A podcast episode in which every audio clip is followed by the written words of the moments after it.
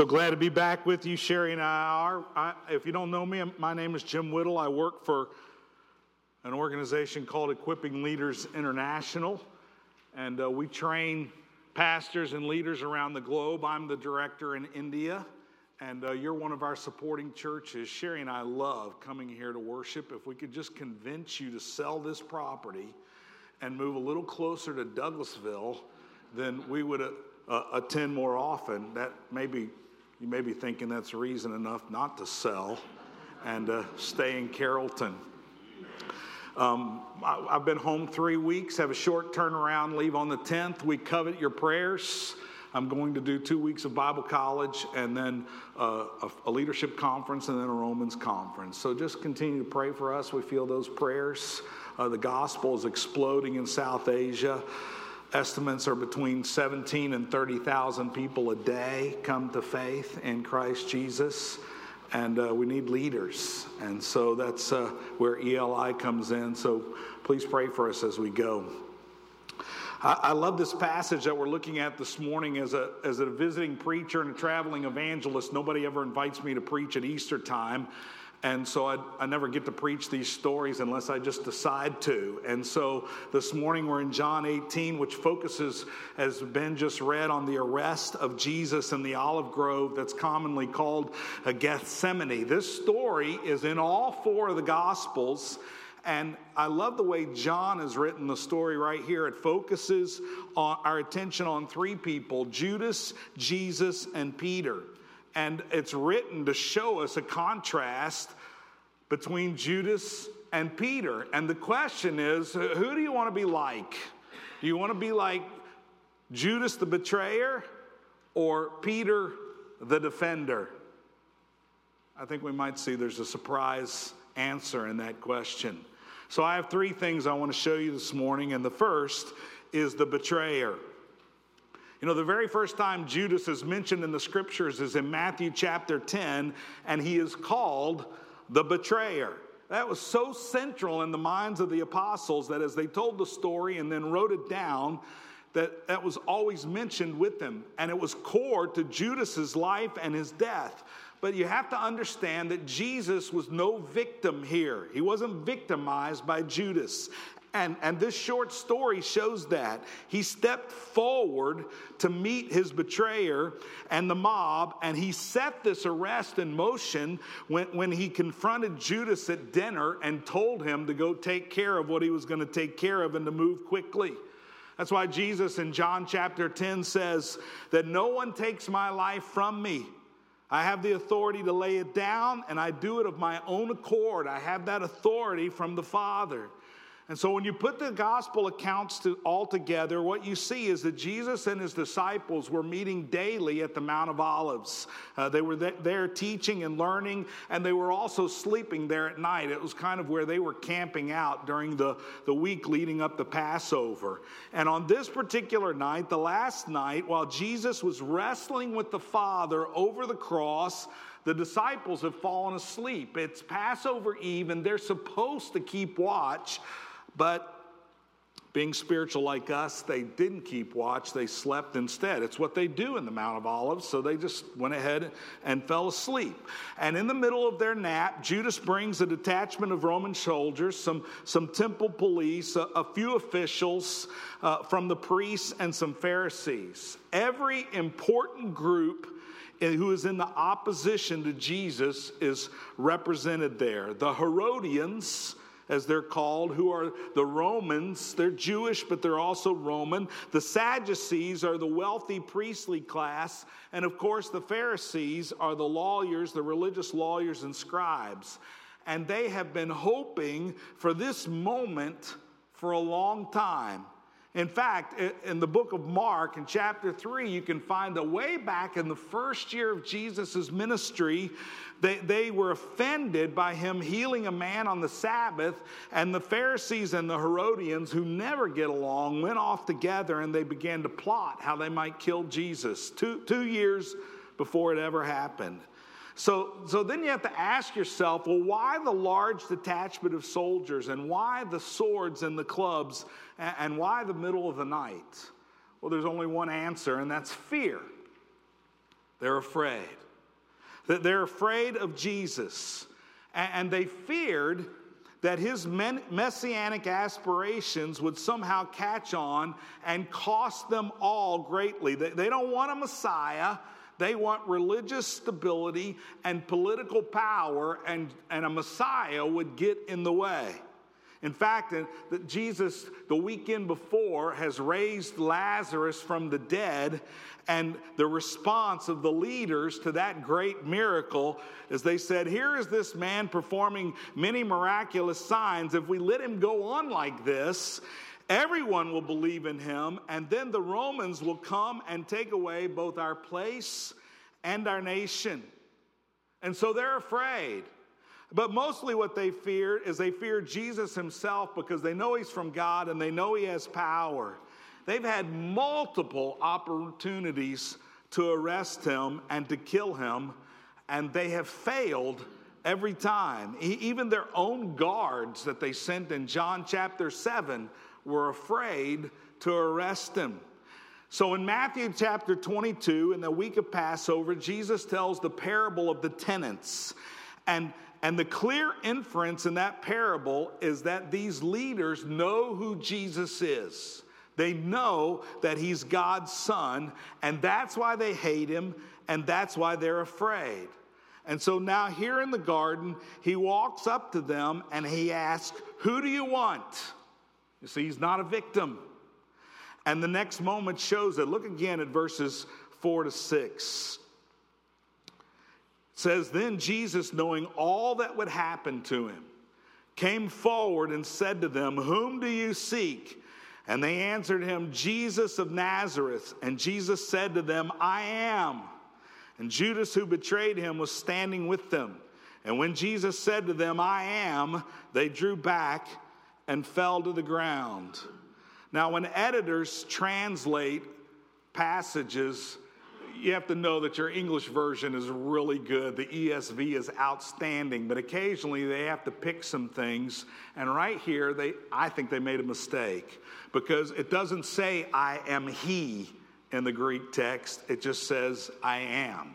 It says "ego eimi," which is Greek for "I am." It's the same way that the Old Testament is translated into Greek for the name Jehovah, Yahweh. You remember the story of the burning bush in Exodus chapter 3, when Moses comes to this bush that doesn't burn up, and he talks to God, and he asks God for his name, and God says Yahweh, which is Hebrew, or you could transliterate that as Jehovah, and it means "I am," or "I cause." And in Greek, it's translated ego eimi. It doesn't mean "I am he," it says "I am." You know, when people like you, men and women like you and me, describe ourselves, we use the "to be" verb to describe ourselves. I am tall. We might say, well, I'm not really. I'm thick would be a better description of me. I'm not tall. I'm stocky.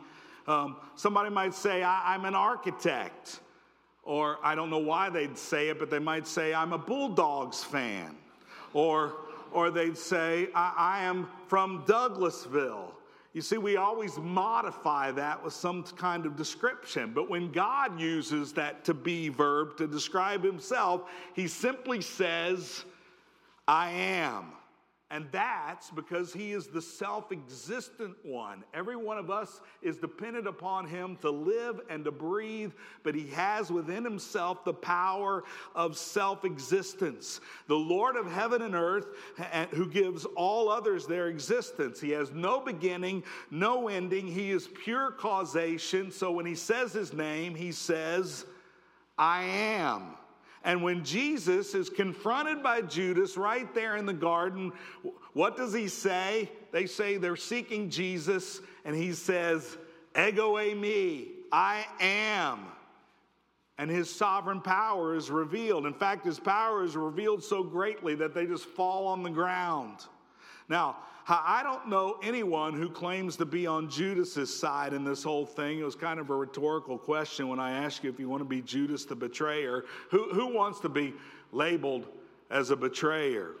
But Judas, you see, He represents all those people that don't think that Jesus is God in the flesh, who don't believe that Jesus is the Savior of the whole world. Moreover, Judas represents all those people who think that Christianity is dangerous, at least the conservative side that claims that Jesus is the only way to the Father.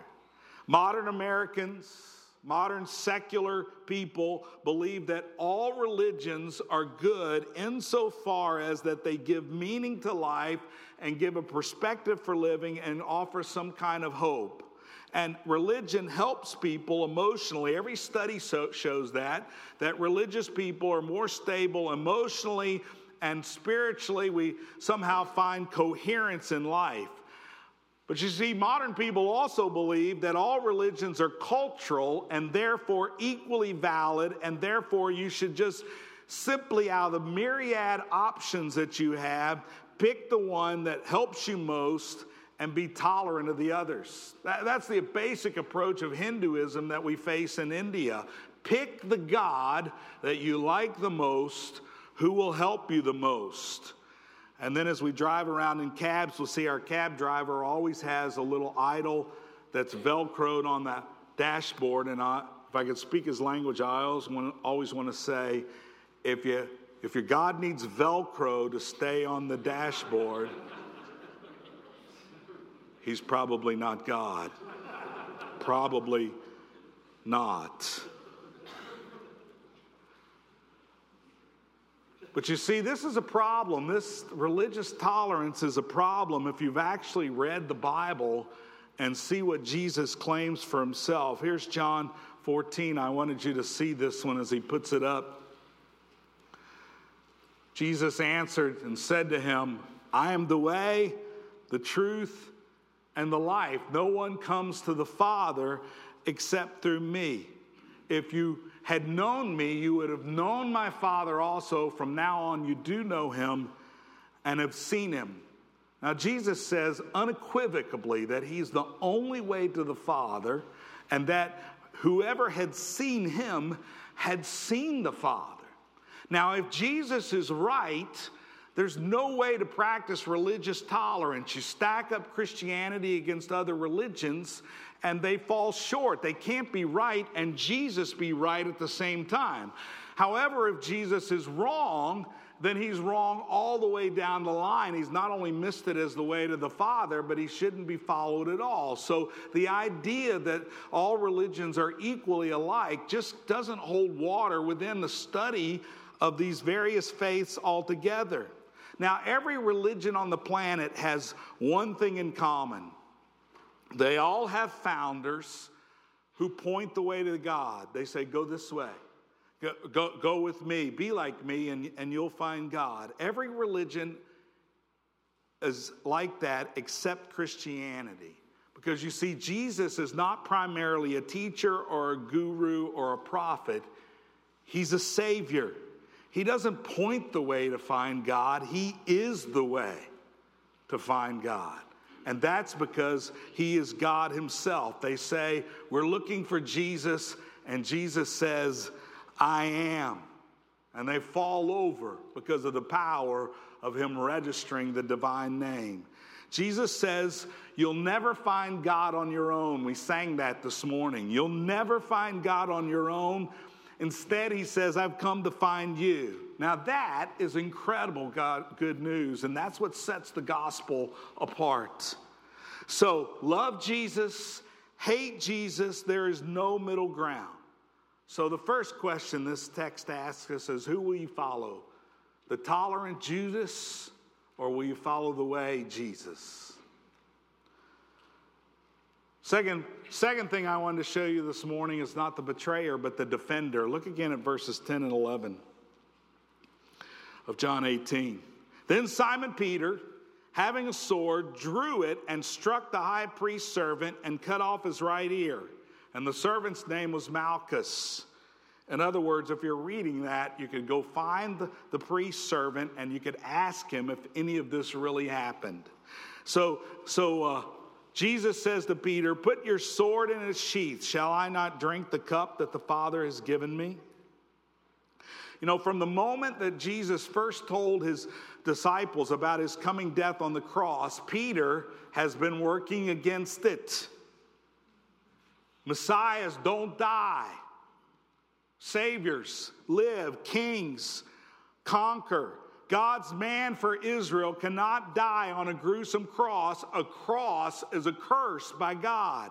And that's exactly what the Old Testament says in Deuteronomy 21. It says, anyone that hangs on a tree is under God's curse.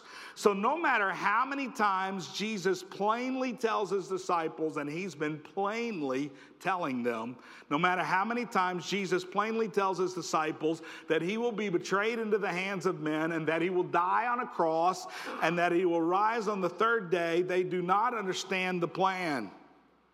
So finally, when Jesus turns the whole merry band towards Jerusalem, away from Galilee and Samaria, in order to raise Lazarus from the dead, they boast gladly.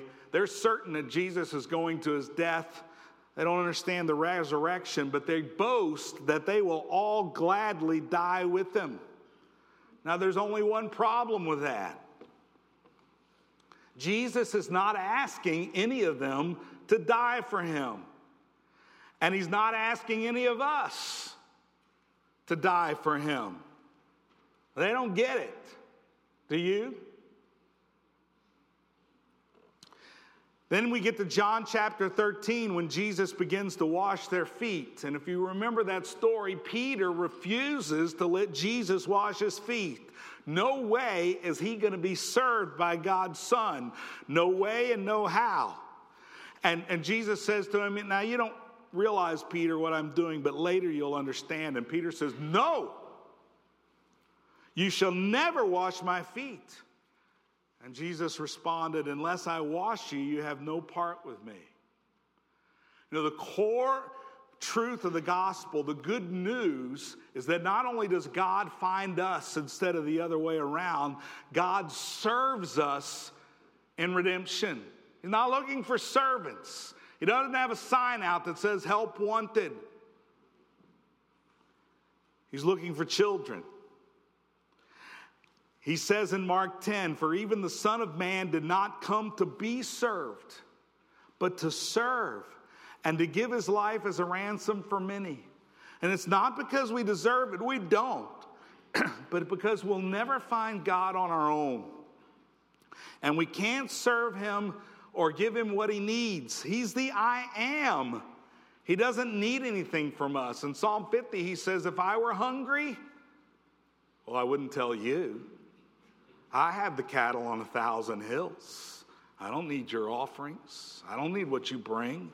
I don't need your food. He says, you will ask of me, and I will ransom you, and you will give me glory.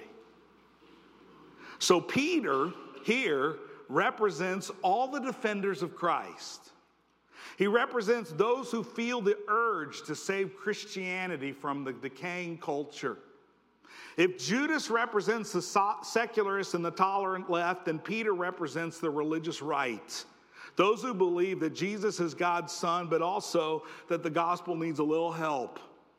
The modern definition of spirituality is that God is the divine presence, and the goal is to get in tune with his presence, and when he is near you, you will feel warm. We'll lift our hands when we sing because singing about Jesus makes us feel warm, and God's presence is supposed to make us feel warm and loving and whole. But look what happens when Jesus says, I am. These battle-hardened imperial troops, they fall down. No one, including believers, can stay on their feet in the presence of the glory of God. There's so many examples in your Bible. In Ezekiel chapter 1, the prophet sees the full manifestation of God in his glorious throne. And what does he do? He falls face down.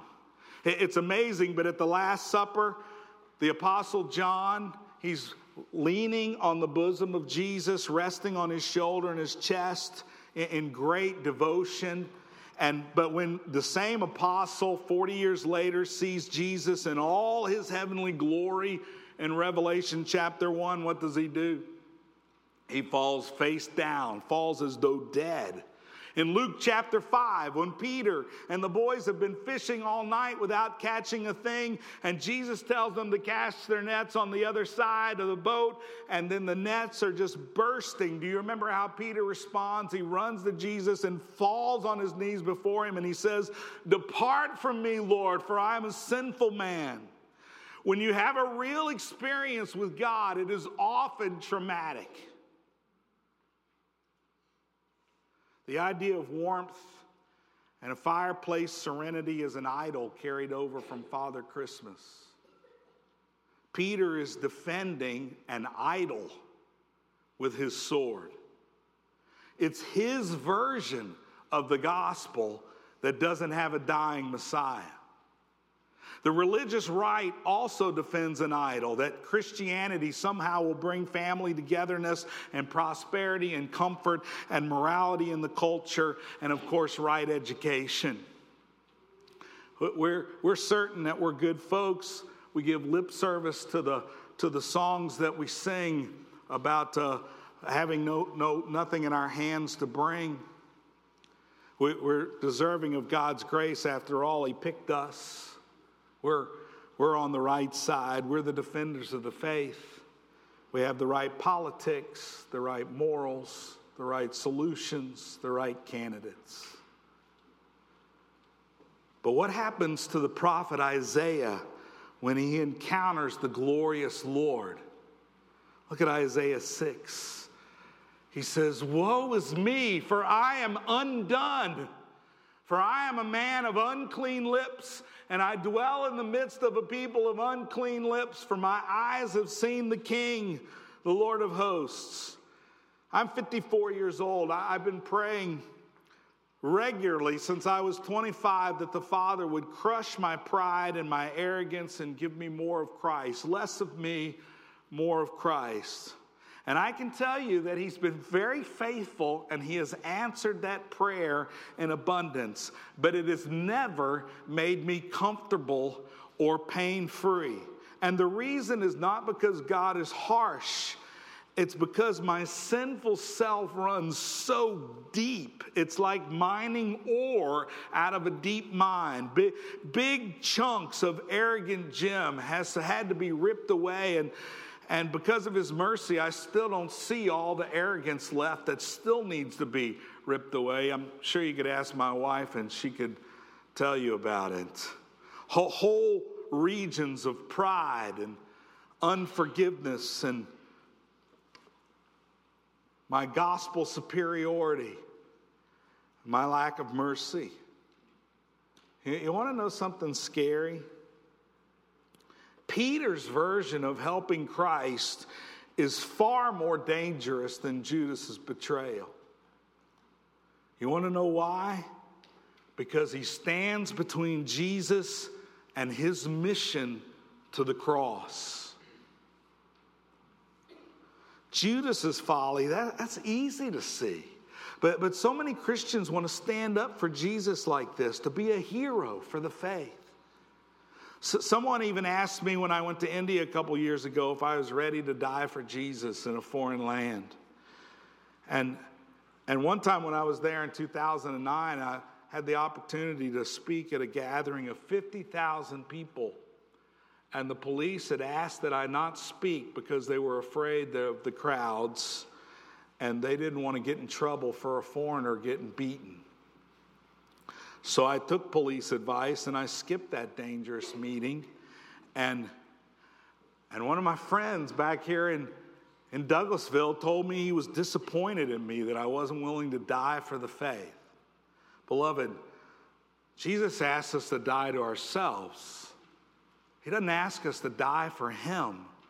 The gospel, the good news, is that He dies for us so that we might live for Him. That's the gospel. Here's what Paul says in Galatians chapter 2. Look at this passage. He says, "I have been crucified with Christ." It's the Holy Spirit who did that. When Jesus died, I died. When Jesus rose, I rose by faith. He says, "I have been crucified with Christ, and I no longer live. It is no longer I who live, but Christ who lives in me. And the life I now live in the flesh, I live by faith in the Son of God who loved me and gave himself for me. Beloved, there's only one hero in this story. There's only one hero in the kingdom. And it's not Peter. And it's not you, and it's not me, nor is it my friend who was disappointed in me that I didn't risk my life in India. There's only one hero in the gospel. And that's the third thing that I wanted to show you this morning is our incredible Savior. Look at verse 8 of John 18. Jesus answered, I told you that I am. So if you seek me, let these men go. And this was to fulfill the word that he had spoken. Of those you gave me, I have not lost one. And then Simon Peter, having a sword, drew it and struck the high priest's servant and cut off his ear. And the servant's name was Malchus. So Jesus said to Peter, put your sword in its sheath. Shall I not drink the cup that the Father has given me? You know, the cup of God is a common Old Testament symbol of judgment. Here's just one example from Psalm 75. Put that up. It says, but it is, do you have Psalm 75? It's all right. If you don't, I'll just read it. It says, it's God who judges. He brings one down. He exalts another. In the hand of the Lord is a cup full of foaming wine mixed with spices. He pours it out. And all the wicked of the earth shall drain it down to its very dregs. You see, it's a symbol of judgment. So, in the garden, Jesus prays fervently if there is another way for God's salvation to work, for God's redemption to come, that the cup of wrath might pass by. But there is no other way. It's not to be. So Jesus drinks deeply from the cup of that wrath, and he dies on the cross for sinners like you and me. And then the most incredible thing happens. The cup of wrath becomes the cup of salvation, and we drink from it at the table of communion. Now, I love the little details that are in these stories. When the police go to arrest insurrectionists, protesters, who do they arrest? Do they pick and choose, or do they just bring in the whole mob? Well, they just arrest the whole mob. Bring them all in, let the lieutenant at the precinct house sort out who's who. You know, send all the suspected terrorists to Guantanamo. We'll let them sort out who the real terrorists are later. But in this story, Jesus steps forward in order to save his men. And he says, let them go. In Greek, it could also be translated, forgive them. It's the same word. In other words, Jesus steps forward and says literally, forgive them. Take me instead. Now, isn't that glorious? Jesus did this so that he wouldn't lose any of his disciples. And that is so awesome. And that's the same promise that he makes to you and to me. Here it is in John chapter 6. He says, all that the Father gives me will come to me, and whoever comes to me, I will never drive away. I will never cast out, for I have come down from heaven not to do my own will, but the will of him who sent me. And this is the will of him who sent me, that I shall lose none of all that he has given me, but raise them up at the last day. For my Father's will is that everyone who looks on the Son and believes in him shall have eternal life, and I will raise him up on the last day. The last day. There's that reference to judgment again. On judgment day, everyone must drink from the cup of God's justice. But Jesus says that for those who look to him and trust in him alone, then he will be their substitute. Even evildoers and sinners and the prideful and even betrayers and the weak. You know, that's amazing. You see the secularists, the Judases, they say there is no judgment. That's just a barbaric and old idea. But to believe there's no judgment means there's no justice. It makes life really meaningless. Not only that, it means that you got to get your stuff together right now. Well, that's despair. That's slavery. That's not freedom.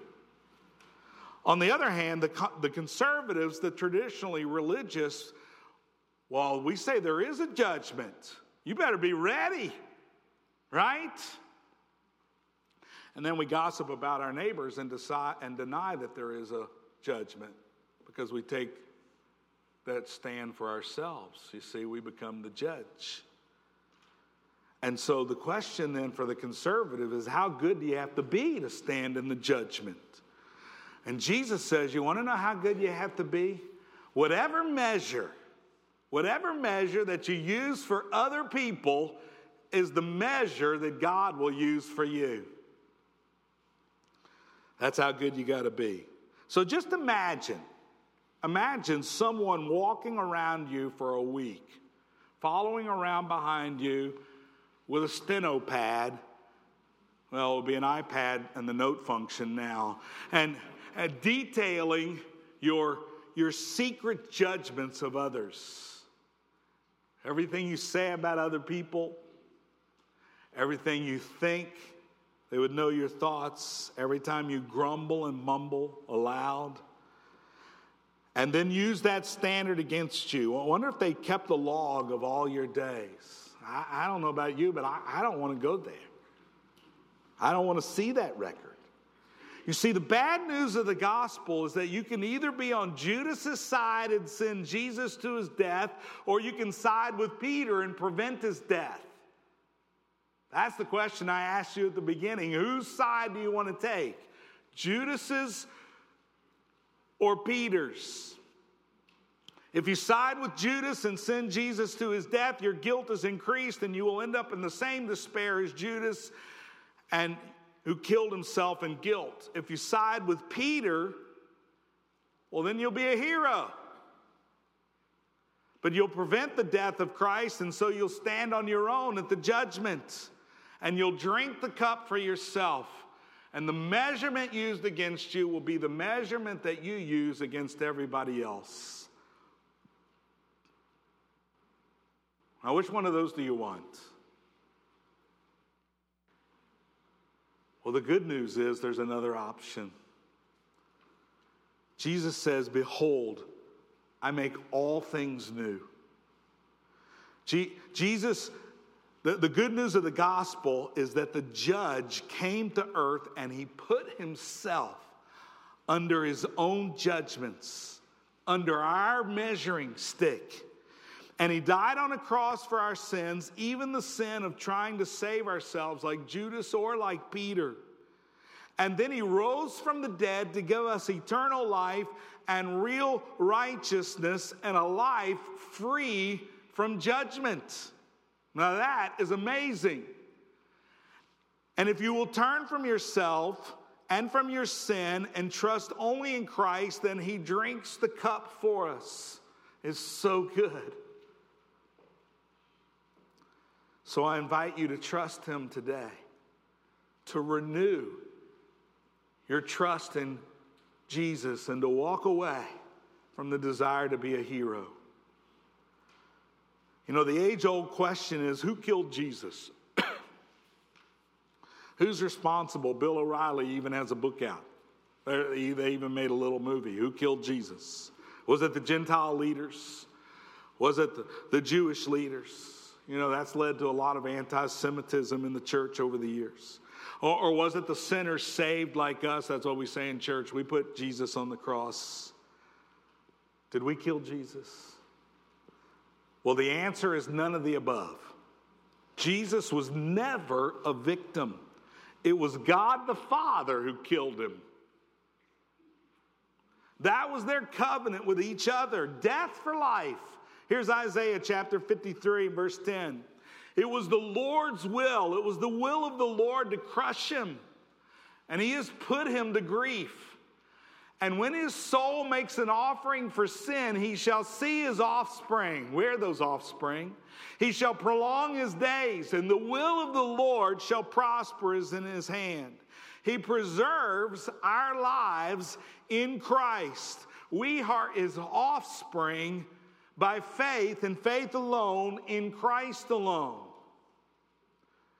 The will of the Father prospers in the hands of Jesus. It's not even the gospel we celebrate on Sunday morning in our worship. It's always Jesus. We even sang that this morning. And the question of the gospel is always, is Jesus enough? The will of the Father prospers in the hand of Jesus. Think about what that means for people of faith for heaven. More importantly, I want you to think for just a minute what it means for now. Listen, if Christ has taken your judgments, then who cares really what other people think? Can't you live free? Yeah, you can. Whether they respect you or honor you or talk behind your back.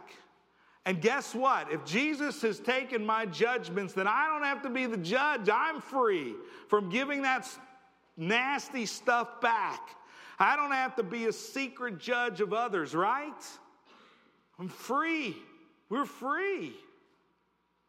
If Christ has taken your judgment, then there's no need for revenge or bitterness or to hold on to unforgiveness. You see that? The cup of wrath is gone. I don't need to be not only the secret judge of others, but I don't need to be embittered against my brothers or my sisters who might have done me wrong. I can forgive. And I can forgive deeply. And I can forgive completely. Because that's what Jesus does for them. So that we can live together in love, set free from all that old stuff, because it's all been put into the cup that Jesus drank. If Christ has taken your judgment, then you don't have to be a hero anymore. Now that's incredibly freeing, isn't it? Men, you don't have to be a hero for your family, regardless of what the religious right says. You don't have to be a hero. Just be humble and be faithful. Ladies, you don't have to be super mom. You don't have to homeschool your children, and you don't have to work 60 hours a week. You just have to be faithful, humble and faithful, and trust in Jesus. There's only room for one hero in the kingdom, and it's not you. It's the Lord Jesus. If you get your heart wrapped around that, it will set you so free. I don't go to India because I'm a hero. I'm scared most of the time. Makes me nervous to even think about going back in 2.5 weeks. You pray for us. If Christ has taken your judgment, then he gives mercy for folly. Isn't that good? Peter's folly is completely done over by the cross. I love that. Jesus doesn't throw Peter to the soldiers for his folly. He rescues him for himself. I love that about our Savior. He preserves us. He gives mercy for folly. He says, I am. Forgive them. So I just want to finish with these verses from Paul that are better than anything I could say. Philippians chapter 2. Jesus humbled himself and became obedient to death, even death on a cross. Therefore, God exalted him to the highest place and gave him the name that is above every name. And that at the name of Jesus, every knee should bow in heaven and on earth and under the earth, and every tongue confess that Jesus Christ is Lord to the glory of God the Father. And that, my friends, is the glorious grace of the gospel. Let's stand for prayer.